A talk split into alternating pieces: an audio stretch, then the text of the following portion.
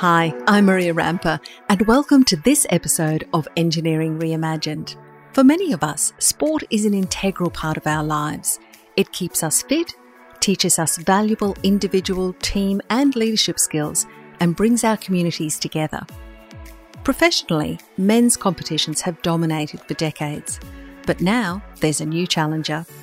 In recent years, women's sport has grown insurmountably restoring the gender imbalance within professional sporting codes. In this episode of Engineering Reimagined, Aurecon's Roads and Highways practice leader and Olympic water polo bronze medalist Jane Waldberger speaks with Dr. Sarah Kelly, who has over 20 years professional experience within the sports, marketing, law, education, and waste management sectors as well as being a board member of the Brisbane Organising Committee for the 2032 Olympic and Paralympic Games. Sarah is also the Queensland chapter leader of the Minerva Network, a national social enterprise providing mentoring to professional sportswomen to help them transition their skills to careers beyond sport. Jane and Sarah discuss the revolution in women's sport and the positive social change this new wave of female role models can inspire within business and communities. They also discuss how the 2032 Olympics will create a legacy for Brisbane, Queensland, and Australia, and the important role engineers can play in this exciting transformation. Well, thank you so much, Sarah, for joining our podcast today as someone who's heavily involved in sport and the sports industry, who inspires you? what an amazing athlete and what an amazing person to have transitioned so successfully into business as well. So that's the first thing you inspire me. It's hard to pick one person when you think of someone like Ash Barty, Cathy Freeman, Sam Kerr, of course, Megan Rapinoe in the US soccer team. There's so many who use their platform of sport to really advocate and achieve incredible social impacts as well. And I reckon in sport, it's definitely the grassroots, the volunteers, the coaches, the people running the committees and fundraising to make local grassroots sport happen. I find that inspiring. Having been in it with four of my kids, sport means so much to so many in our local communities. Yeah, I think that's really critical that without all of the volunteers, none of us would have got to where we got to in, in the heights of our sporting careers. The profile of women's sport has grown astronomically. We're seeing equal pay in certain sports across the globe. As a water polo athlete or a retired one, our women's program had more success on the global scale than our men's program. We were better funded than the men's program it can be unusual, but a, lot of it is performance based. So, just wanted to test with you, you know, around the sponsorships and the television coverage. Why do you think it's important to create visibility of female athletes in the sports? It's absolutely critical that the visibility of women's sport continues to grow because women athletes and teams are much more than sport. They represent a powerful platform in economic and social change around gender equality in particular, around some other issues as well. And it's such an exciting opportunity for our societies to benefit more broadly from women in sport. The popularity of women's sport, as you've mentioned, there's many female teams and athletes who are outperforming their male counterparts the US women's soccer team being a great example of that. So they absolutely deserve to have the visibility, the commercialization, and growth that comes with that popularity and performance success. You cannot be what you cannot see. And when we have young boys and girls looking up to our female athletes and teams, they're seeing gender equality, they're seeing it through the strength, the commitment, the leadership, the tenacity the teamwork that females can exhibit just as much or even better than males in some instances. That visibility is so important that all stakeholders across sport work very hard to make that happen, and policy can be involved in making this happen. I don't know if many of our listeners will know about Title IX in the States. And because you mentioned policy, I wonder if you could share with our listeners what that meant and how something like that could further elevate female sport the game changing nature of Title IX, it's basically about equalising male and female sporting scholarships into the collegiate system in the States. So colleges were required to offer and expend the same amount of resources and scholarships for female athletes as male athletes. It's really changed the face of collegiate sports and it's provided equal opportunity for females who may be you know very talented in sport who may not otherwise be able to access an education alongside their sport and high performance in the NCAA and compete in that great competition so it's really moved the dial very quickly since it was introduced into equalizing access to education and to high performance in sport for women in America. So I think that's a, a brilliant example of a game changing policy that can absolutely translate to more diversity and inclusion in society more broadly beyond sport as well.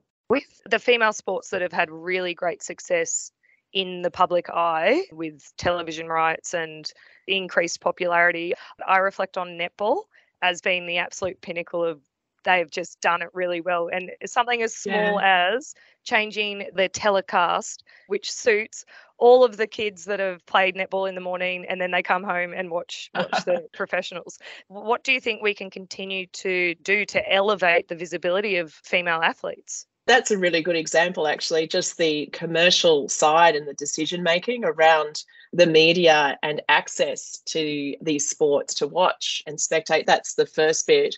And probably with that, making sure we in, enhance the number of administrators, coaches, executives in sport making these decisions as well from a female perspective and as representative too of the broader community in terms of the fans they're serving, the participants they're serving as well. I think netball won the best shot is the Women in Sport Action Awards, which is a competition for photography of women in sport. Those competitions where we see the photos, we see the videos, there's great stories to tell about the adversity they might have overcome to get to that high performance stage and participate. So I can see a lot more branded content helping to elevate the visibility of female sports through their powerful storytelling. With that, you'd attract a lot more sponsors who are keen to partner with women's sport in the cause of developing authentic, purposeful brands through sponsorship. because supporters and fans watch women's sport, support women's sport as well. We need to achieve the ratings to attract the sponsors and the money that we can get back into the system and help raise that visibility. That's a call out to our listeners. Go and pay, pay, pay some money for a ticket at a sporting event or turn the TV on. Aurecon is an engineering and advisory consulting, and I'd suggest there's some parallels between the gender diversity that we get from the STEM as what we see in the sporting industry. When you mentioned earlier about the administrators and the coaches, that's certainly an area in the sporting industry that there's still a lot to do. We could both mention on two hands some well known female coaches, for instance. So, how do you think we can create more opportunities for women to participate and lead in sport in the administration side of things.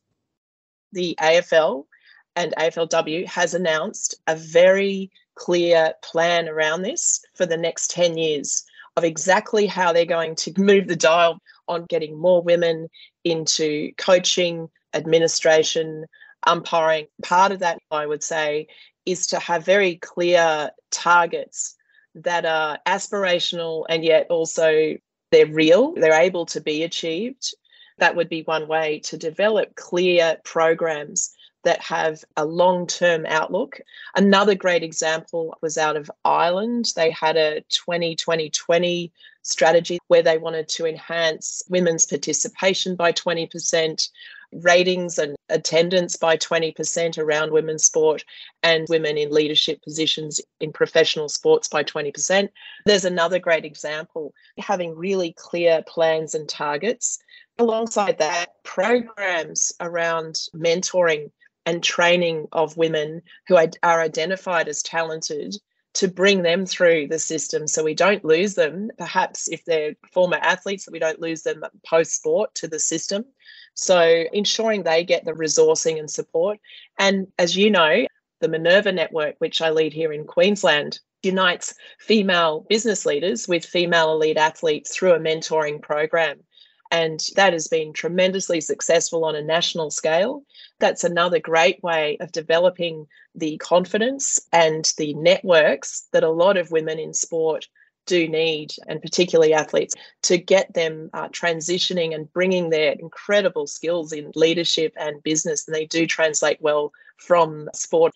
And the other one is um, just advocacy. And it can be men and women doing this to advocate for women progressing in sport to the decision making and the controls of the the sport and the game. And so if you have not even a, a heartbeat and a moral thread in you it makes economic sense to have the diversity inclusion and representation in those decision making rooms and representing our participants as well. Corporate australia have made big headway in the last 10 years in that regard do you think because sporting organisations, with exception of the professional ones, because they're so small, yeah. are they being left behind? What do you think the organisations themselves can do when they're so small? Many sporting organisations they lack resources, don't they? It's, it's really really tricky to get highly sophisticated programs and all the rest. But there's such a zeitgeist and support for women's sport that we can draw on the generosity of people who can help. And we've seen it, as I mentioned, in volunteers in sport, the Minerva Network. We've drawn on the goodwill of all the female business leaders who mentor. And I know you're one of them, Jane. But the entire Minerva Network is all pro bono. So that's an example where we can draw on our talents and our leadership across sport and into private industry to help females in sport to thrive, to really use their skills beyond sport once they transition out of sport there's quite a way to go for the sporting organisations to really oh, catch oh, yes. up to yeah. the sort of gender equity that's expected in corporate Australia. It's often the less resourced or non professional sports, para sports, and female sports that have the equal representation on boards. But if you look to professional sports, you don't see nearly that diversity on boards. When you go even deeper into the executive, how many female CEOs can we name in sport? Not many. mm. and um, particularly professional sports, high profile, televised sports, very, very few. So we do have a very long way to go. But I think it is great to see some of the sports starting to address this in a longer term outlook, as does industry. But you're right, industry is way ahead here. So 10 years ago, I don't think yeah. I would have expected the US women's football team, they're yeah. on equal pay to their male counterparts so I'd, I'd like you to look forward 10 years. What do you think we will be seeing with women's sport in 10 years' time? Are you excited about it, Jane? Because I, I, am when you think about that. 10 years from now, you look at how far we've come in the last 10 years, and we've got all these new women's competitions, given the exponential momentum we're seeing around women's sport, there's been recent reports released that have valued women's sport at about $1.3 billion by 2024. That's only a couple of years away. So imagine what that will be worth in 10 years. So sponsors get around women's sport now because you might be in for a good investment there. I'd really like to see the investment in infrastructure around um, gender neutral facilities from grassroots right through to professional. We've heard the stories where we've got female cricketers at grassroots having to share change rooms with males and have a rostered timing for their change. That's just not good enough. We need to be gender inclusive in all our sport. We've talked about the pathway to getting equality of female coaches, umpires, decision makers in the executive as well. So we need that as well as equal pay, hopefully, across most sports. I think to removal of the barriers to commercialisation of women's sport, we want to see a lot more of that. So, really seeing sponsors understanding that women's sport is an incredibly valuable asset with which to partner and leverage. It's a different asset to men's sport. They're both very attractive, but women's sport is a different asset. In your industry, the engineering game, an infrastructure game, there's not enough females with the STEM. So it's a great fit with female sport to actually build a brand around diversity and inclusion in some industries, perhaps, that aren't as diverse and need to attract and retain diverse talent.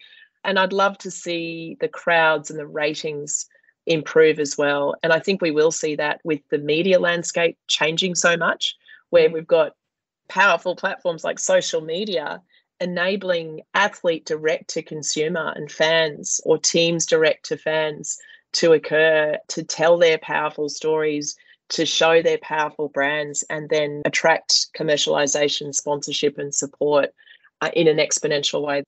As you were talking i was really reflecting on a brilliant situation that i found myself in with Aurecon and through my journey to the Olympics, I was supported and given additional leave whenever I competed with the Australian team. So so there are certainly companies out there that that recognize it and that was well before there was a huge focus on women in sport. That's fantastic. You're a live example of this very outcome. So it is achievable, isn't it? That's a great story.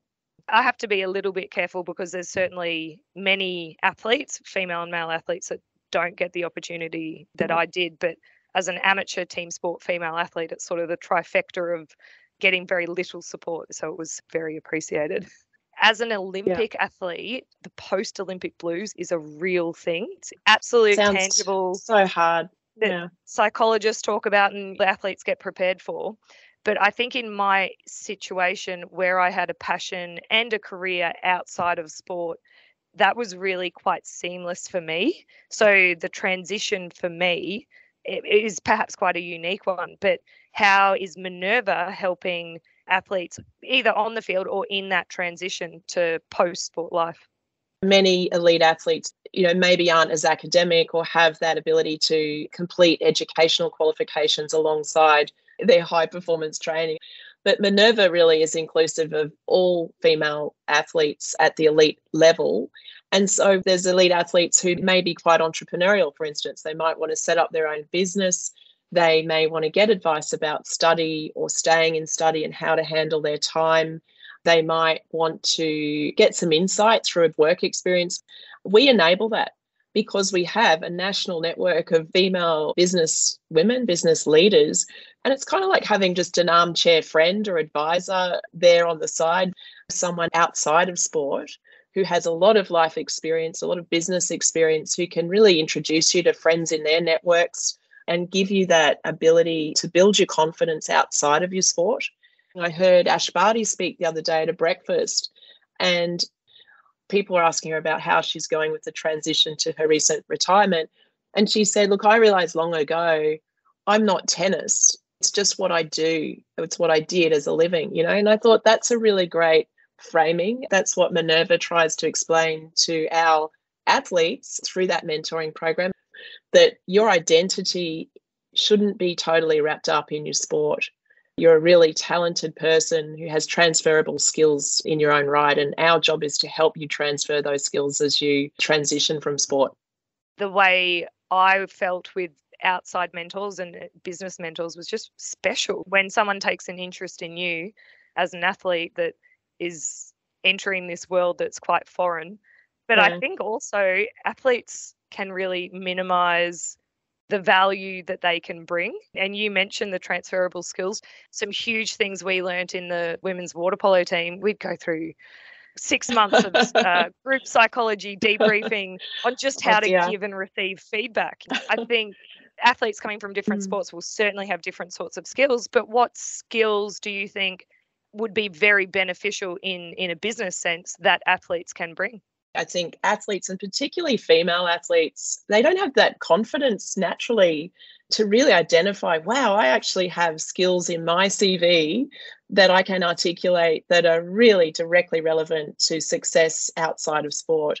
And that direct and honest, constructive feedback, how to give it, how to receive it, difficult conversations is absolutely an element of effective management in business. It's brutal in business. And I guess another one in sport, there's a lot of planning. There's a lot of strategy in sport in high performance, but it's also about implementing that strategy, having curveballs come at you along the way, and having to be fairly flexible and agile with that strategy in real time under extreme ambiguity a lot of the time. It's exactly what you do in the pool or the field uh, or the court or the surf. And of course, now in the sporting high performance environment, it's very much driven around analytics, data. And athletes love that stuff because it's all about their own performance, how they're tracking. It's about injury prevention, rehabilitation, how soon they'll get back on the field. So they're really good at understanding data and interpreting data. And then, of course, there's soft skills. We absolutely need more of those in leadership.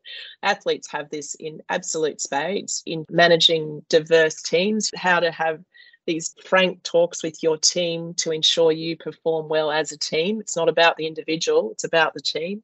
It's also people playing their roles and doing that really well that equates to high team performance in business as well. One that really stuck out for me was the tough conversations, yeah. tough on performance, soft on people.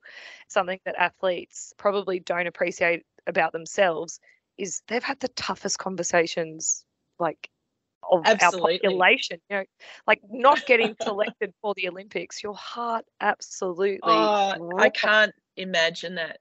I'd be in a mess in the fetal position on the floor, probably but you, know, you learn so, so many lessons from it, right? Another thing I was just thinking of with athletes that I'm assisting just to get into starting their careers is celebrating their sports performance. You know, they'll yeah. write the cover letter and the CV, and it, they're all being very non-sporty and professional. I'm like, no way. No, Absolutely no, no. Yeah. Celebrate your difference. Like you're so unique because of this. Absolutely. It's absolutely critical they learn how to do that translation what do you think is the most valuable leadership lesson you've learned in your career? To bring curiosity to absolutely everything. And that in itself is the road to being more compassionate when you meet people, learning about their backstory as a starting point. I think reaching out to people who might have different views to you and learning about their views in a really lengthy sandpit style discussion and also just going outside your comfort zone, the curiosity to try new things, to experiment. Yes, you might fail, but you learn a lot about yourself and your organization or whatever you're trying to achieve. Surrounding yourself with other curious people who are smarter than you or more talented in other ways. And that's really important too, because you have that humility to listen to others and learn and observe. And to me, that's leadership. I really resonate with the curiosity one. Don't be afraid to ask questions. With a lot of organizations going a bit pear shaped on the integrity front, having that curiosity, you can observe more of an ethical culture, I think, and, and check that that's happening. Brisbane is hosting the 2032 Olympic and Paralympic Games, and you're on the Brisbane Organising Committee for the Games. Can you tell us a little bit about what's happening with the committee? First up, yeah, very excited what the 2032 games mean for not only Brisbane, but Queensland and Australia. And they're mega events that Brisbane has never seen. I'm very excited to be involved, particularly at this time where we're planning and the legacy planning, the infrastructural planning, the people planning. I love the Olympics and the Paralympics. The Tokyo Olympics, I think my family thought I'd lost the plot because they'd go to bed by like, you know, 11 p.m. and I'd still be watching the Olympics and the Paralympics, they'd get up in the morning and I'd be down on the couch. I would have slept on the couch to see it all during that. So I'm, I'm obsessed. I love how it brings the world together and transcends a lot of the socio political issues of our time. And it is still really powerful in doing that with the Tokyo Olympics, at least it was in a decent time zone. Whereas when we were competing at London and the yes. television the television rights and digital TV wasn't quite there. oh, this, this, seems bonkers. We London, still watched it though, Jane. We still watched it. so just just the access of content for the viewers is already huge and it will just be getting bigger and bigger for Brisbane 2032. You mentioned the social legacy, I understand for 2032 the, the environmental economic yeah. legacy that that's all in the planning. How do you think Brisbane and Southeast Queensland will achieve those legacy aspirations? The Queensland government, they're about to set up a legacy committee in Queensland. And in terms of achieving some of those outcomes you mentioned around sustainability, for example, around social impacts like diversity and inclusion, We're seeing that starting already, even from the grassroots. There's lots of organisations already starting to talk about that legacy, start pitching programs or even running the programs already. That legacy committee that you mentioned, I wonder if that's a fairly new or novel concept. And I, I just reflect on previous Olympic host cities where they're post Olympic 10 years down the track the infrastructures in in ruins so that sounds really promising that we're, we're thinking of the future and what are we? We're we're ten years before yeah. the event. Yeah, it's called the new norm that the IOC has invoked as part of its governance a, a, few years ago, and we're one of the first beneficiaries as a host region. It's actually a huge advantage and an opportunity to create a tremendous enduring legacy. And as far as the committees looking, and I know and a lot of organisations are looking, it's it's 2042. That's when we'll know if we've been successful. That's when we know that there'll be the correct legacy and infrastructure and uh, social impacts and trade. So that's what we're working towards. On the sustainability front, I recall that the plans for London, they were going to have many demountable arenas. And the intent yeah. was then to donate those arenas to the next host, which was Rio. And it didn't end right. up happening that way, but there's certainly really bold ideas out there because hosting the Olympics is an absolutely astronomically expensive venture, right? It's, it's huge, the yeah. biggest event on earth. This new norm concept is that you multi-purpose and you don't build special infrastructure you build the infrastructure that the region needed anyway or that was in the master plan anyway or you renovate the existing infrastructure. And that's exactly what we're doing. This is a really frugally innovative games. That's where society is heading. We've got to be sustainable. We can't be over the top in building things that we will never use again or that we can't fill again. So our Olympic stadium will have a capacity of 50,000. That's the smallest Olympic stadium in history. We'll be able to fill that with the AFL and the cricket after the Olympics hopefully we won't have those white elephants we've seen with some other Olympics. What do you think the role engineers can play in achieving these Olympic legacy goals? We're going to need a lot of engineering expertise. There's a lot of infrastructure that needs upgrading and building. And it's not just the infrastructure either, it's the clever design. And as I said, frugal. It's got to be cost effective and sustainable. A lot of engineering firms, they're really drawing on the latest cutting edge research around sustainable materials. Accessibility is a huge thing that I think we can absolutely improve. What does that look like to make sure all the infrastructure is able to be accessed very easily by all people? Even things like cultural understanding, engineers working with anthropologists, for instance, or historians, making sure the infrastructure fits very much with the Queensland DNA and our culture and our oldest culture being our First Nations peoples, having them involved as well in understanding what the infrastructure means on country. And I'd certainly be an advocate of embedding innovative expertise from engineers in the very earliest stages of every aspect almost of the legacy planning and decision making. We need that design thinking that engineers do so well and that cutting edge innovation. What an exciting time to be an engineer. It is. well, thank you so much. Thank you so much, Jane. It's been a pleasure having a chat we hope you enjoyed this episode of Engineering Reimagined. If you enjoyed it, hit subscribe on Apple, Google Podcasts, or Spotify. And don't forget to follow Aurecon on your favourite social media platform to stay up to date and join the conversation. Until next time, thanks for listening.